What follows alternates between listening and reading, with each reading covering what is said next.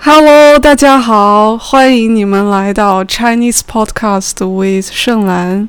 我的频道里的所有这些播客都是为中文水平为中级的学生制作的，所以也就是说呢，如果你的中文水平达到了 HSK 四级或者五级，那么我相信你能够听懂我制作的这些播客。那么，为什么我要制作这些播客呢？如果你听过我之前的节目，你也许知道，我自己呢，除了是一名中文老师以外，我也在学习几门外语。比如说，我现在正在学习英语、俄语和法语。那在我学习语言的过程中，我发现听播客这种方式让我非常享受。也就是说啊，我觉得通过听播客这样的方式来学习语言非常有意思。所以我也想为学习中文的人来制作一些播客。这些播客节目的内容大部分都和中国有关。那我通常会向大家介绍一些中国的文化啊、历史啊、社会生活啊之类的话题。而且你们知道吗？其实我在选择这些话题的时候，我往往会找一些不仅外国人感兴趣。同时，我作为中国人也觉得有意思的内容。那这样呢？我在创作这些播客的时候，其实也对我自己的这个文化、对我的国家有了更多的思考，有了更多的了解。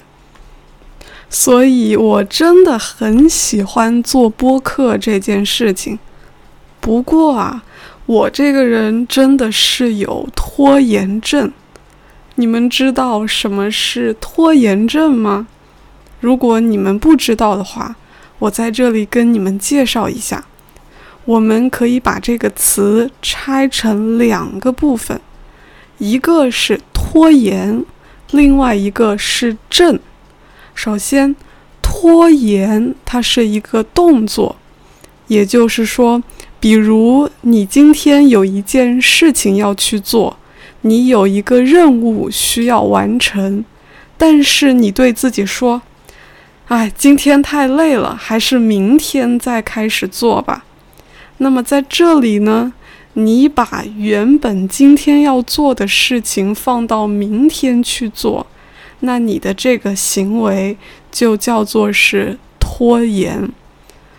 我们继续看第二部分的这个词“症”，啊，症它指的是一种病，所以两个部分放在一起，整个词它的意思就是指我们的一个不好的习惯，啊，这个习惯就是啊，我们喜欢把事情推到明天，推到后天，甚至更久的以后去做。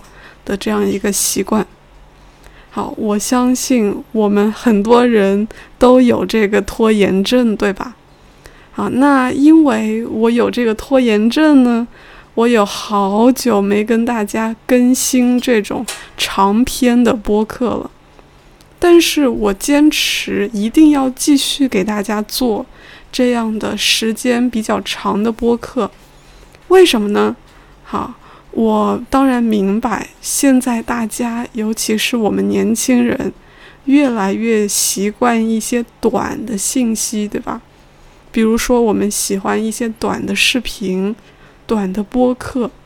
但是，我觉得有一些东西，比如说和一个国家政治啊、文化、历史啊有关的一些东西。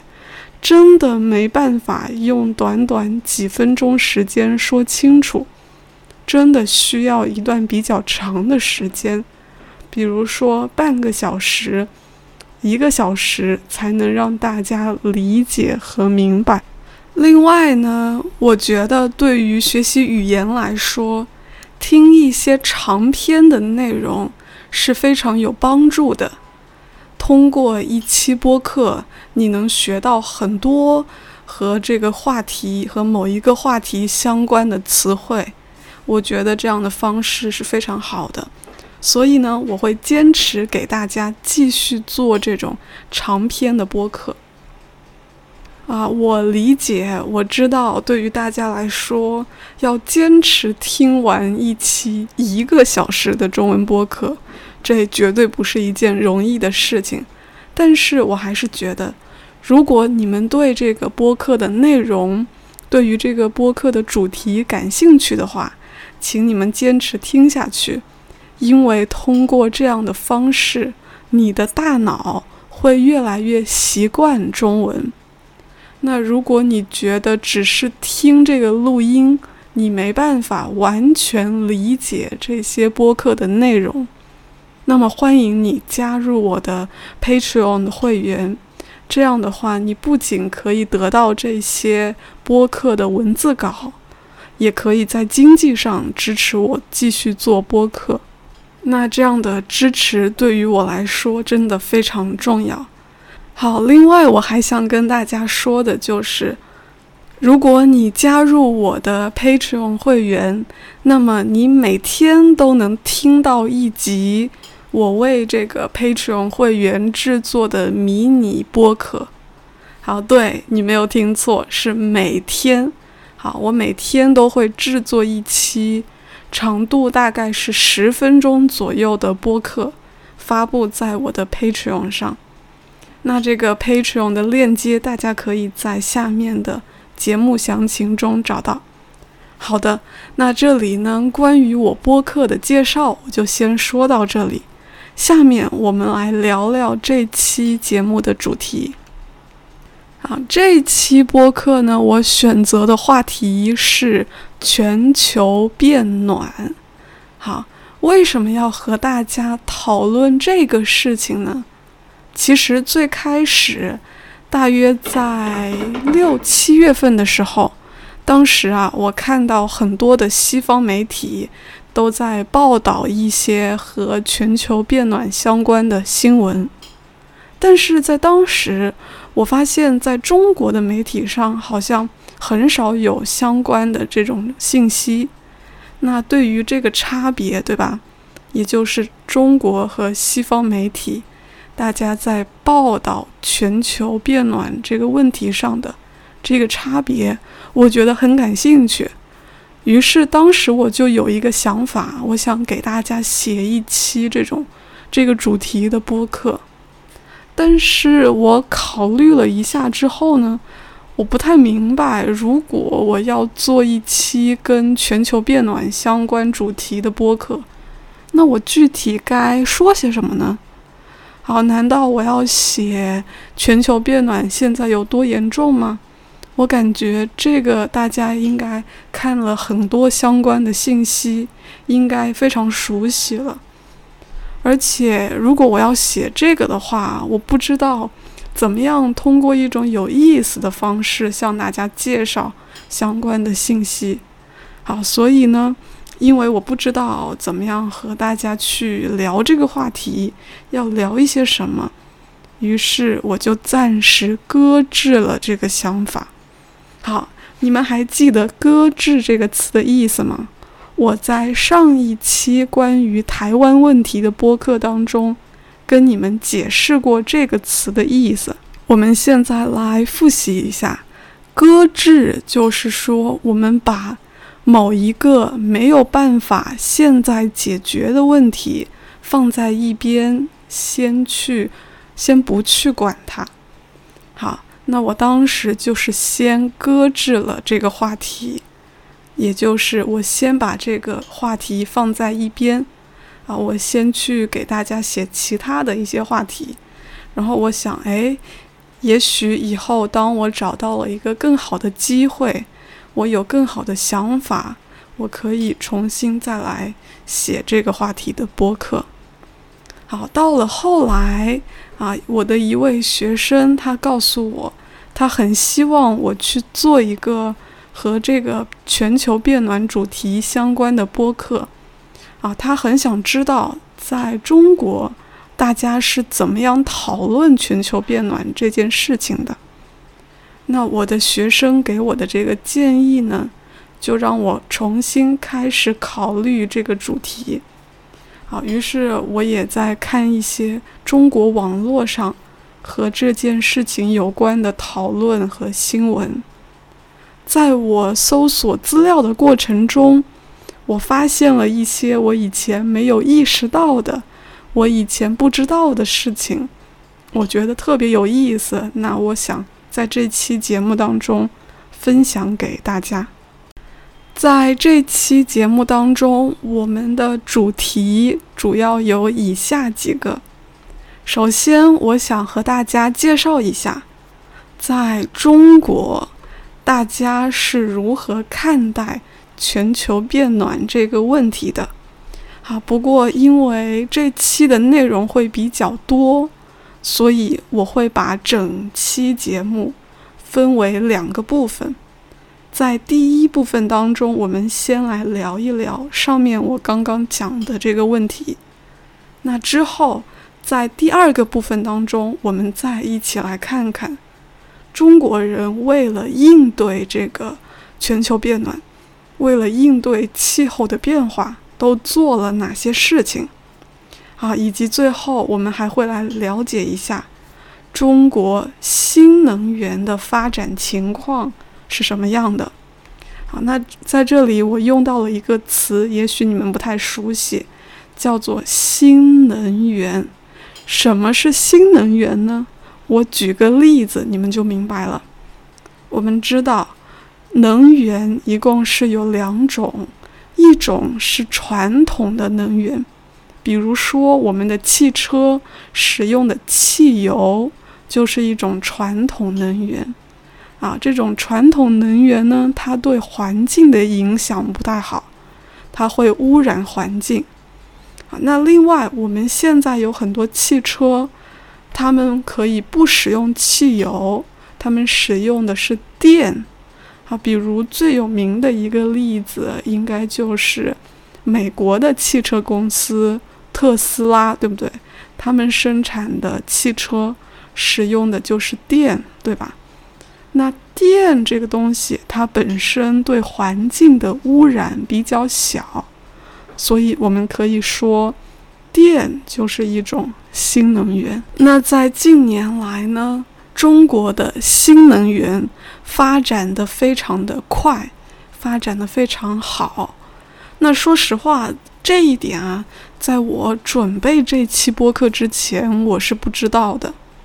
好。如果你对我刚刚所说的这些内容感兴趣，那就请你继续往下听。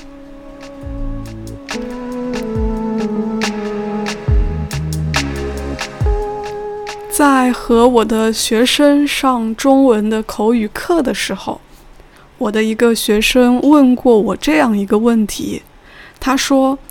老师，在中国，大家相信全球变暖这件事情吗？也就是说，中国人觉得全球变暖是真的吗？还是说，在中国，大家觉得这是骗人的？好，说实话，当我听到这个问题的时候，我的心里只有一个答案，那就是，哎。应该大多数中国人都是相信全球变暖这件事情的吧？因为我实在是想不出任何一个去怀疑这个观点的理由。但是啊，当我在为了准备这个播客，我看了一些和全球变暖这个话题相关的新闻，那我就发现，其实啊，在中国。对于全球变暖这个问题，有一个不太一样的看法。那么，这个看法是什么样的呢？好，请听我慢慢来跟大家解释一下。啊，首先，我想问大家一个问题：你们还记得是从什么时候开始，新闻里就开始经常的、频繁的提到全球变暖、提到气候变化这些事情的吗？那以我的情况来说的话，我记得似乎从上学起，就是从我去学校开始，那这个学校里就开始告诉我们这样的事情，对吧？那大家似乎每年都在关注这个事情。啊，但是有的时候大家讨论的不太多，而有的时候，比如说，如果某一年的环境污染特别严重，或者说某一年的极端天气特别多的时候，那关于这个话题的讨论就会特别多。好，正好今年啊，二零二二年就是极端天气特别多的一年。好。那刚刚在这里呢，我有两次用到了一个词“极端天气”。啊，什么是极端天气呢？首先，“天气”这个词，相信大家都明白是什么意思，对吧？比如说，嗯，下雨啊，下雪啊，或者是晴天啊，等等等等，这些都是天气。那么，极端又是什么呢？好，在这里，极端其实和异常是一样的意思。啊，异常就是不正常，对吧？就是说和正常的情况不一样，不太平常，不太寻常，或者说不太正常。好，所以我们把这两个部分放在一起，极端天气它指的就是一些不正常的天气。那么，我们以今年的情况为例，二零二二年在中国的很多城市都出现了极端高温的天气，就是温度特别特别高的这种天气。今年对于中国来说是自一九六一年以来最热的一个夏天。那除了高温以外呢？在中国的南方，还出现了干旱和洪水这样的气候灾害。干旱和洪水，它们指的是两种完全是相反的气候灾害。比如说，干旱，它指的是一个地方很久没有下雨，啊，那这对农业来说影响非常大。因为如果没有下雨的话，那这个会影响农作物的生长。比如说，今年在南方的很多地区就出现了非常严重的干旱，那这个就不仅导致农作物下降，农作物的产量下降，还导致在四川有很多地方限电。好，限电也就是。限制大家用电，对吧？限制大家用电，大家就不能够像以前那样可以没有限制的用电了。可能以前我们可以随便开空调，但是今年夏天在四川很多地方，他们没有那么多电可以用，所以即使很热很热的天气，他们可能也不能一直开空调这样子。好，也许大家在这里会有一个疑问了：干旱与这个限制用电有什么关系呢？啊，其实是这样的，在四川地区呢，他们的水资源非常丰富。好，这个水资源丰富的意思就是说，他们有很多的河，然后这河里面的水很多。啊，除此之外呢，他们的地形起伏也很大，所以呢，就特别的适合水力发电，就是用水来发电。但是啊，今年因为有干旱，这些河里的水位特别的低，所以它无法像往年一样，无法像去年、前年一样利用这个水来发电。那么四川的电就不够用了，好，这是干旱跟这个电的一个关系。除此之外啊，我们的干旱加上这个高温，还很容易引发森林的火灾。啊，比如说今年在重庆就有比较严重的这个火灾。啊，刚刚我们已经讲完干旱的情况，接下来我们看一下洪水。什么是洪水呢？洪水指的就是在很短的一段时间内。这个雨下得很大，下得很多。好，比如说今年在四川也有这个洪水，它就导致很多人都失去了生命。我记得啊，当时有这样一个新闻啊，就是在四川成都周边有一个小城市，那很多人趁着周末，趁着放假，对吧？他们会去这个小城市的河边休息，去放松。但是啊，他们在河边休息的时候，突然这个洪水就出现了。那这个洪水出现的速度非常非常快，很多人来不及啊，也就是说没有时间逃跑，那他们就被洪水给冲走了。啊，整个夏天。尤其是八月份这一个月，在中国的媒体上有很多这种跟极端天气相关的新闻。那我想，就是啊，由于这些新闻，大家应该有越来越多的人开始相信这个全球变暖、相信气候变化这件事情了吧？但是我发现有一件特别有意思的事情。就是啊，嗯，当这些媒体、这些新闻，他们在报道今年这些极端天气，他们在报道这些气象灾害的时候，很多的文章，他们并没有说啊，这些情况和全球变暖是有关系的，嗯，和人类的活动是有关系的。啊，他们在解释这些现象出现的原因的时候，他们在解释为什么会有这么多洪水，为什么有那么多干旱的时候，这样一些新闻，他们的作者通常是将这个极端的天气啊，这种气候的灾害和大气环流联系起来的。好，什么是大气环流呢？哇，这个是一个非常专业的一个词。那在这里，其实我们不需要去理解啊什么是大气环流，我们只需要知道的就是啊这个大气环流它是地球自身的一个变化，它和人类的活动没有很大的关系。所以也就是说啊，在解释这些极端天气的新闻当中。啊，他们并没有直接的把这些气候的灾难发生的原因和人类的活动和人类对环境的破坏联系起来。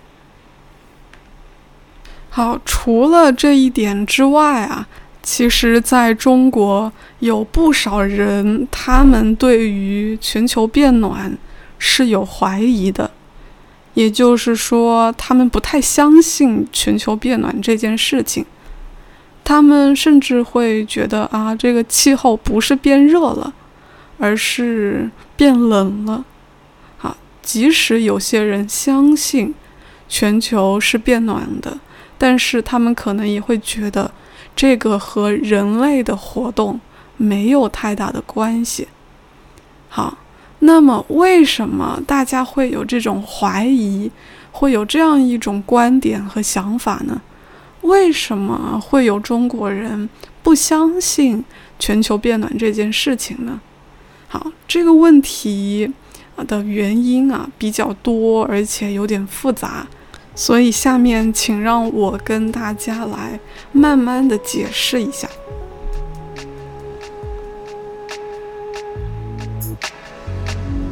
首先哈，我们来看看，就是在中国，有些人他们对于全球变暖这件事情是怀疑的，他们觉得我们的地球并不是在变暖，而是在变冷。那为什么？是因为啊，最近几年的这个冬天的温度好像比以前更低了，就是在冬天我们有极端的这种天气，就是非常非常冷的天气，比以前更冷的这种天气，这个是他们的原因。那除了这样一个怀疑之外啊，我们刚刚还有提到，有些人他们相信全球是变暖了，但是他们觉得这个变暖的原因和人类的活动没有直接的关系，没有很大的关系。好，那我们怎么样去理解他们的这个观点呢？好，那我在接着跟你们解释之前，我想先教大家一个词，因为这个词我在接下来会用到很多次。好，这个词叫做二氧化碳。好，我先跟大家解释一下什么是二氧化碳。那我们每个人，对吧？我们每一分钟、每一秒钟都在做一件事情。那就是呼吸，好，呼吸呢，它是两个动作，呼气和吸气。好，当我们把空气通过这个鼻子吸进我们的身体的时候，啊，这个就是吸气，对吧？那我们最需要的是空气当中的氧气，氧气，哈。而当我们通过这个鼻子啊。把身体里面的气体呼出来的时候，这个是呼气。那我们呼出的气体大部分都是二氧化碳。现在大家应该知道什么是二氧化碳了，对吧？那知道了什么是二氧化碳之后，我们接着往下听。首先，我们得明白一点是。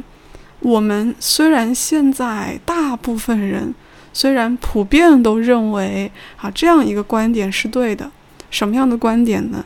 就是全球变暖和我们的人类活动有关系。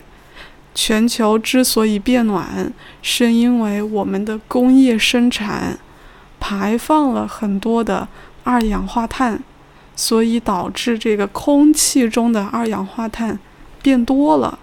于是，我们的地球变暖了，这个是我们大多数人相信的观点。好，但是这个观点它虽然有科学的依据，对吧？也就是说，虽然有科学家用科学的方法，他们经过一些观察得出了这个结论，得出了这个观点，但是。我们并没有办法用实验去证明这个观点是完全对的，啊，因为这个影响气候的因素实在太多了。那全球变暖和人类活动有关系，这个观点只是我们的一个看法，啊，我们的看法和真理，真理就是 truth，对吧？看法和真理还是有区别的。好，我们刚刚有提到，大部分人是同意这个观点的，但是为什么在中国有部分人会对这个观点表示怀疑呢？为什么他们不太相信全球变暖和人类活动之间是有关系的呢？好，主要有两个原因，首先就是啊，在中国。有科学家呢，他提出了一个和我们普遍接受、普遍相信的这个观点相反的一个看法。好，那关于全球变暖这个话题，在中国的网络上有一个非常有名的视频，这个视频我会把它放到这个播客下面的节目详情当中，如果你们感兴趣。你们可以找出来看，这个视频是一个二零零九年的采访，所以嗯，到现在已经有十三年了啊，这是一个十三年前的采访。在视频当中，有一位中国特别有名的主持人啊，他叫柴静。这个主持人呢，采访了一位中国的科学家。这个科学家他有一个非常重要的观点，就是根据他的观察，根据他的研究，这个全球的气温升高和空气中二氧化碳的增多，并没有很大的关系。好，为什么？好，在进一步去理解这个科学家他的观点之前。我们还需要来学习一个词，这个词叫做二氧化碳的浓度。刚刚我们已经知道，二氧化碳是空气中的一种气体，对吧？那么，二氧化碳的浓度，我们可以理解为这个空气当中二氧化碳这种气体它所占的百分比。举个例子。如果我们说我们这个房间里的二氧化碳的浓度增加了，那也就是说，在我们的房间里的这个空气里面，二氧化碳这个气体变多了，或者说其他的气体，比如说氧气变少了，也有可能。好，那我们继续来看，为什么这个科学家他认为？全球的气温升高和二氧化碳的增多没有关系呢？它的理由是这样子的：虽然啊，如果我们把最近几千年以来全球温度变化的一个图片和这个最近几千年来空气当中二氧化碳的浓度这样一个变化的图片。把这两个图片放在一起，我们也许会发现，哎，似乎在这个二十世纪以来啊，空气中的二氧化碳的浓度提高了，而且这个全球的温度也提高了，所以我们很多人相信，对吧？这个似乎就可以证明我们很多人相信的那个观点，就是说，全球变暖和。二氧化碳浓度的变化有关，也就是和我们的人类活动有关。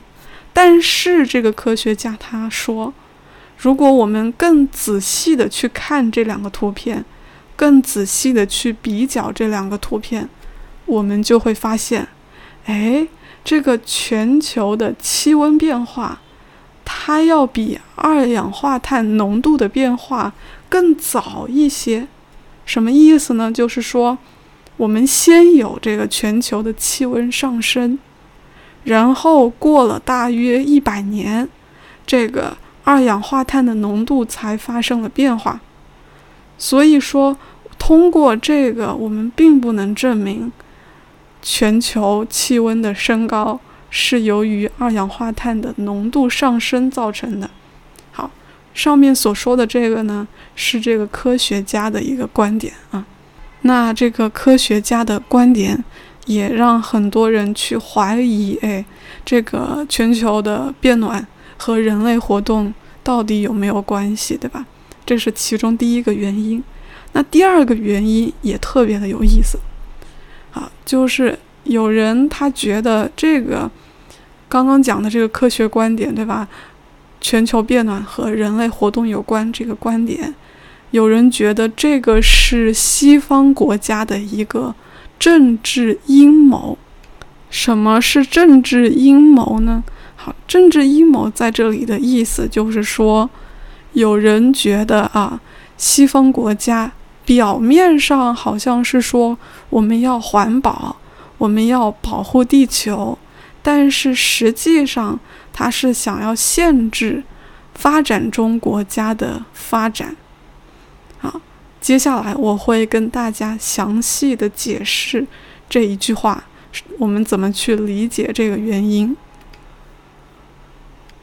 那在一开始，我还是要跟你们解释两个词，一个是发展中国家。什么是发展中国家呢？它指的就是英文当中的那个 developing country，就是正在发展中的国家，比如说像中国啊、印度啊、俄罗斯啊，然后很多非洲国家，这些都是属于发展中国家。那和发展中国家相对应的，叫做发达国家。发达国家就是英文当中的 developed country，已经发展了的国家，对吧？好，那弄清楚这两个概念之后，我下面就跟大家解释这个原因了啊。在二零零九年的时候，在丹麦的哥本哈根这个城市，举行了一个全球的气候大会。这个会议是做什么的呢？啊，很简单，就是说全世界的国家和地区啊，他们聚在一起，对吧？大家一起来讨论全球变暖这个问题。啊，大家商量，哎，我们应该怎么样去应对这个气候的危机？好，那我们知道。如果要让大家一起来解决一个问题，那么至少，对吧？首先，我们得让大家都同意这个问题是存在的，这个问题是有的，是真的，对吧？同时，啊，如果我们要去解决这个问题的话，如果我们想让大家都同意某一个解决方法，那么我们至少得让大家觉得，哎，造成这个问题的原因。就是这个，对吧？就是让大家对于造成这个问题的原因有一个一致的意见，有一个统一的看法。所以呢，在二零零九年这个气候大会上，有一个目标啊，就是让大家，让全世界所有的国家和地区都同意，同意下面这一个观点。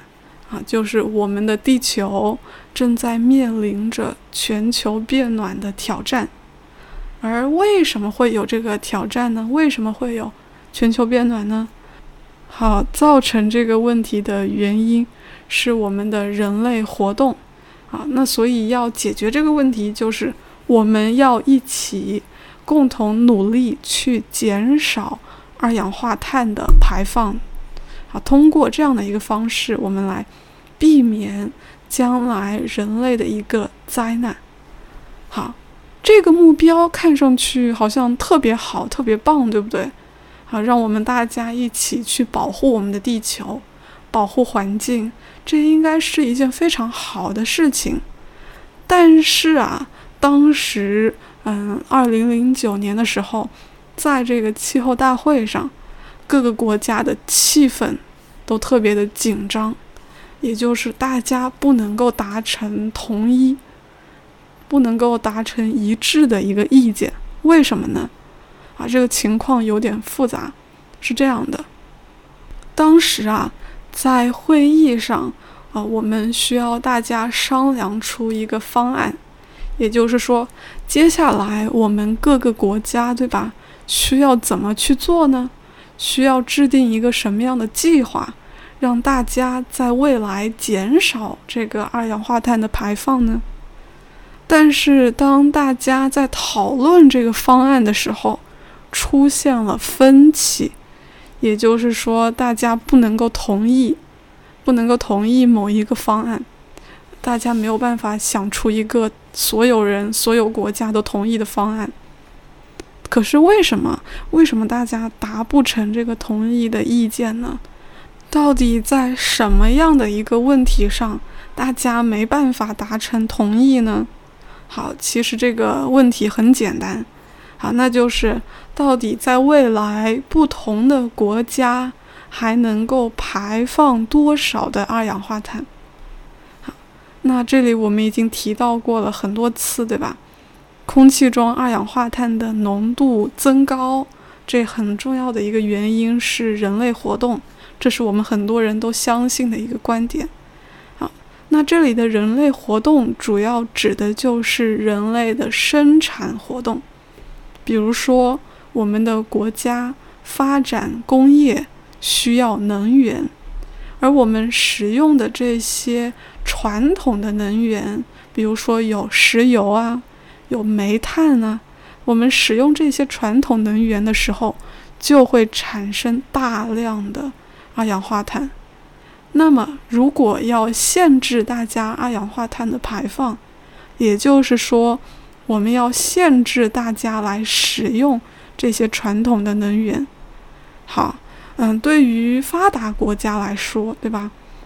也就是对于那些工业已经发展了很长时间、工业已经很发达的国家来说，这个限制可能不是特别大的问题，因为。他们在二十世纪的时候，已经经历了一个工业的快速发展，所以现在他们并不需要那么多能源，并不需要使用那么多能源了。所以，如果减少这个能源的使用，对于他们来说并不是一个什么问题，这并不会影响发达国家的经济。不会影响发达国家工业的这个发展，但是啊，对于发展中国家来说，这个问题就非常严重了。为什么？因为发展中国家才刚刚开始发展工业，那现在正好是他们需要大量使用能源的时候。如果这个时候限制他们去使用能源，那也就是说，在限制他们的发展，不知道大家有没有听懂这个背后的逻辑，对吧？好，正是因为这样一个原因啊，发展中的国家就对这个方案有很多的意见，大家不同意这个方案，所以最后我们来总结一下，简单来说就是，发达国家希望大家减少能源。减少传统能源的使用，来缓解这个全球气候变暖的问题。